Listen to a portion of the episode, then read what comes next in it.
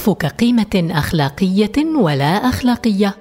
أريانا سيمونز ترجمة أنطونيوس نادر يميل الناس إلى تقييم العالم والأحداث فيه وفقا لثلاثة مجالات رئيسة للقيمة. القيمة الإبستيمولوجية وهي الصدق والكذب والقيمة الأخلاقية الصواب والخطأ الخير والشر يستحق الثناء أو الازدراء والقيم الجمالية. جميل قبيح حسن ظريف لطيف إلى آخره. يتطور تقدير المرء لقيمتي الصدق والصواب في وقت متأخر نسبيا من نضوجه مقارنة بتقديره قيم الجمال والقبح. يتعلم الأطفال بسرعة كبيرة تصنيف التجارب السارة على أنها تجارب جيدة وغير السارة على أنها سيئة. وبالسهولة نفسها سيحدد الأطفال ما يرونه جميلا على أنه مرغوب. وما هو قبيح على أنه اوه غير مرغوب. إنه لمن المتعارف عليه تقريبا كحقيقة مطلقة أنه في المراحل المبكرة من التربية يتم تصويب سلوك الأطفال من خلال إخبارهم بأنه ليس من اللطيف القيام بفعل ما وقد يتم تحديد بعض السلوكيات والمواقف بلغات معينة باعتبارها سلوكيات غير مقبولة. بالإضافة إلى ذلك يتقبل الطفل البالغ من العمر عامين هذا النوع من الانتقادات في حين أننا ندرك من خلال الحس المشترك أنه سيكون ضربا من العبث أن نشرح لشخص يبلغ من العمر عامين سبب عدم صوابية بعض التصرفات. إن التجارب السارة وغير السارة هما وسيلتان أساسيتان يستخدمهما الأطفال الصغار لتحديد القيمة. تتحدد السمات الأولية للقيمة على مقياس وحيد ألا وهو تجربتنا الحسية للعالم. إلى أن يصل المرء إلى عمر معين حين يصبح من الصعب أن نفهم لماذا يختار الإنسان أن يكون صادقا فيما هذا المنحى لا يشعره بالرضا. حتى بالنسبة إلى الفكر الناضج فإنه من السهل دائما مقاومة الخيار الجذاب والذهاب نحو غير الجذاب. تحت ذريعه ما هو صائب أو صحيح. وبالرغم من ذلك فنحن كبشر لدينا القدرة على إدراك القيمة الواقعة خارج مجال اهتمامنا حتى تلك المعارضة لاهتماماتنا الخاصة. وقد يعزى هذا الأمر إلى أن تقييمنا الأول مرتبط بتجارب حسية. وفي كثير من الأحيان تختلط التقييمات المعنوية والجمالية. في الواقع إذا أولينا اهتماما لعملية التقييم فسوف نلحظ بأننا نشيد بالإنجازات الجمالية كقيم أخلاقية أو نصنف ما نعتبره غير جذاب جماليا اخفاقا على المستوى الأخلاقي. على حد معرفتي أستطيع أن أقول في العديد من اللغات تستخدم كلمتا جميل أو لطيف أو ما يعادلهما للدلالة على التقييم الأخلاقي للأفعال ولكنها لا تستعمل للتقييم الأخلاقي للأشخاص. في المقابل لا يتم استخدام كلمة لطيف في اللغة الإنجليزية لوصف مظهر شخص ما وحسب إنما أيضا لوصف ما هو عليه هذا الشخص. وفقا للقاموس الحضري Urban Dictionary إن وصف الآخر باللطف هو الإقرار بأنه طيب القلب أو حريص على الاعتناء بالآخرين حتى أنه يعرض خدماته لهم دون منة. أنا لا أقر بأن القاموس الحضري هو مرجع في الدراسة الأخلاقية الأكاديمية. ومع ذلك على حد علمي ليست كلمة لطيف قيمة أخلاقية تناولها الفلاسفة الأخلاقيون. وعلى أي حال أرى أن كيفية استخدامنا لهذه القيمة في تقييمنا اليومي للآخرين ولأنفسنا هو معطى يعكسه فهمنا لنوع التقييم الأخلاقي الذي ينشغل به معظمنا اعتياديا وجدير بالذكر أن الادعاء بأن شخصا ما عاش حياة جميلة يدل على المكون الأخلاقي لتلك الحياة. يبدو لي أن وصف الحياة بأنها جميلة هو تأكيد على علاقات المرء مع الآخرين وليس تعبيرا عن شعور هذا الشخص تجاه ذاته طوال حياته. من ناحية أخرى فإن القول بأن شخصا ما كان يتمتع بحياة لطيفة هو التأكيد على الجودة المحسوسة لتلك الحياة. على سبيل المثال اختبار الإنسان للمتعة والراحة. ومن المرجح أن تكون لفظة جميلة في عبارة حياة جميلة مرادفة للغيرية والكرم والحكمة والفضيلة والتناغم. من دون استبعاد أن الحياة كانت سارة ومريحة ومليئة بالتجارب المسلية. تستخدم لفظة لطيف في عبارة حياة لطيفة كمرادف للتجارب السارة المريحة والمسلية. من دون استبعاد أن الشخص هو أيضا كريم ذو فضيلة ومتناغم وما إلى ذلك. وما أريد التأكيد عليه هنا هو أننا إذا انتبهنا إلى كيفية استخدام هذه الكلمات يتبين أن كلمة جميل في سياق أخلاقي تصف سمات شخصية المرء.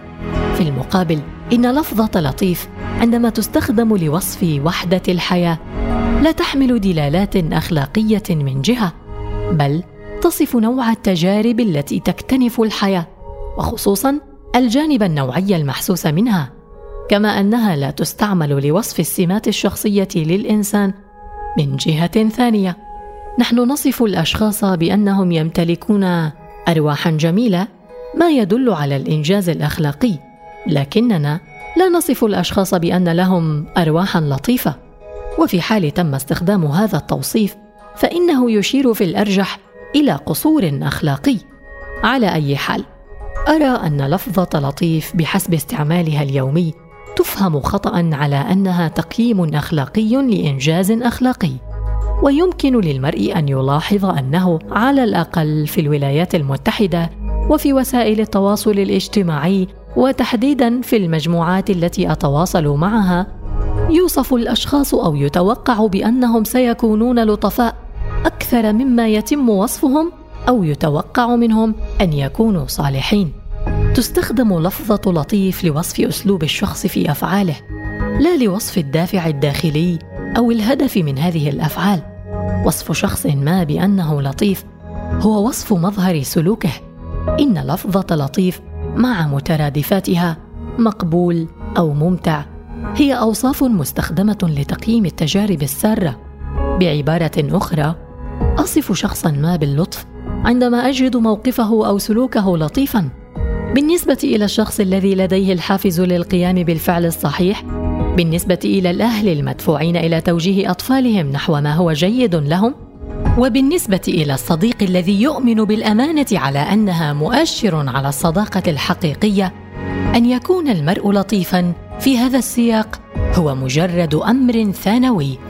أنا لا أقصد أنه لا أهمية في أن يكون المرء طيب القلب ويراعي الآخر ولكن فيما يتعلق بالصالح والصواب تبدو القيم المذكورة اولا مجرد قيم ذرائعية. كما أني لا أنتقد السلوك اللطيف الأصيل وهو ما يعادل طيبة القلب والكرم. بالنسبة إلى شخص طيب القلب وكريم فإن وصفه باللطيف سيقلل من قيمة تلك الصفات. لذا أزعم أن الصدق والاستقامة هما قيمتان جوهريتان في سلم القيم وموقعهما من هذا السلم أعلى من طيبة القلب والكرم. في هذا المقال أتساءل عما أعرفه على أنه اتجاه سائد لقيم التبعية مثل الصدق والصواب الاستقامة بالنسبة إلى قيمة اللطف وكما أن الدوافع الجيدة والأهداف الصحيحة كامنة في لفظة لطيف. كذلك هي الدوافع المشكوك بأمرها والشريرة أيضا وهذه حقيقة يمكن التوصل إليها عن طريق الحس المشترك. فإذا كان الأطفال باستطاعتهم تمييز السلوك المخادع فكيف يعقل أن نصف الآخر بأنه لطيف؟ إلى حد نكون فيه مستعدين لتجاهل نواياه الكامنة وراء سلوكه. ربما يكون هذا التغاضي سببه أن تصرف الآخر معنا بلطف. هو بمنزلة اعتراف بذواتنا. إن الحكم على سلوك الآخر بأنه لطيف يكشف عن ذواتنا أكثر مما هو عليه هذا الشخص الذي يوصف باللطف. أن أصف شخصا باللطف هو اعتراف بموقعي. لقد أصبحت أكثر تمسكا بصورتي الذاتية التي حفزت الآخر لأن يكون لطيفا معي. لم تعد شخصية الآخرين ودوافعهم الأصيلة ذات أهمية أساسية. إن محاولة إلقاء نظرة خاطفة على الصورة التي نشأت بحسب معاييري والتي جعلت الآخر يبدو كأنه أفضل من المعتاد هو تهديد مزدوج إذ يشكل اولا خطرا يحط من مقام الآخر وقد يؤدي إلى فقدان الانعكاس الإيجابي لذاتي يبدو أن النظر إلى الصور الجميلة أكثر امتاعا وإثارة من التفكير أو بذل الجهد في تتبع ما هو صادق وصحيح. من ناحية أخرى إن التعلم أو معرفة الحدود التي تمنع الإنسان من التعامل مع الحقائق على أنها ستكون إيجابية بصفة دائمة هو جزء من عملية نضوج هذا الأخير. غالبا ما يوصف الشخص غير اللطيف بأنه لئيم. فالسبب الأكثر شيوعا الذي يجعلنا نقر بأن شخصا ما ليس لطيفا هو عدم تصرفه وفقا لرغبتنا أو عدم انسجامه مع طرق تفكيرنا. الشخص الذي يقتصر سلم القيم لديه واهتماماته على تفضيلات ورغبات شخصية يخاطر بفقدان ذاته كلما تغيرت الاتجاهات السائدة التي تحدد له ما يفضله. حين لا يكون المجتمع مدفوعا بالسعي الفردي نحو الحقيقة والعدالة بل بجهدي لأجعلك تحبني وبجهدك للحصول على اعترافي بك بصرف النظر عن احتمال تشويه الواقع. ضغوط كثيرة تظهر لتثقل كاهل الفرد. إذا لم يكن الدافع وراء التضامن هو الأفكار التي تتجاوز كلينا فعندئذ سنكون أنت وأنا على المحك. لا ينبغي أن يكون المجتمع مدفوعا بالصراع من أجل المصالح الخاصة ولكن من أجل ما هو صائب وعادل وصالح. في الوقت عينه إذا تم الحكم في المقام الأول على أعمالنا من حيث اللطف فقد نتساءل عما إذا كنا جميعا نحظى بالفرصة نفسها التي تسمح أن نتصرف بلطافه منا من هو أفضل من غيره وليس الكل يتمتع بميزات جسدية توضح مسعانا في أن نكون لطفاء. يبدو البعض منا لطيفا حتى قبل محاولته الأولى في إظهار ذلك. في حين يتعين على الآخرين العمل كثيرا لتغيير الانطباع الأولي الذي يحكم عليهم بأنهم غير لطفاء. في حين أنهم يعكسون وجودهم البسيط. أن تصف إنسانا بأنه جيد هو إشارة إلى دوافعه وسماته المستمرة. إن ميل البشر لتوقع اللطف من الآخرين بدلا من الخير كما يؤكد الإحصاء. لا يعني بالضرورة أن سلم القيم لدى البشر مشوه. إن التأويل التفاؤلي الذي أطرحه هو أن الناس يدركون ضمنيا أن الخير ليس من السهل إظهاره مثل اللطف كما أنه قليل التمظهر في الحياة العادية مقارنة باللطف. الخير هو سمة ما هو ممتاز حقا ومعظمنا يكتفي بأن يكون لطيفا.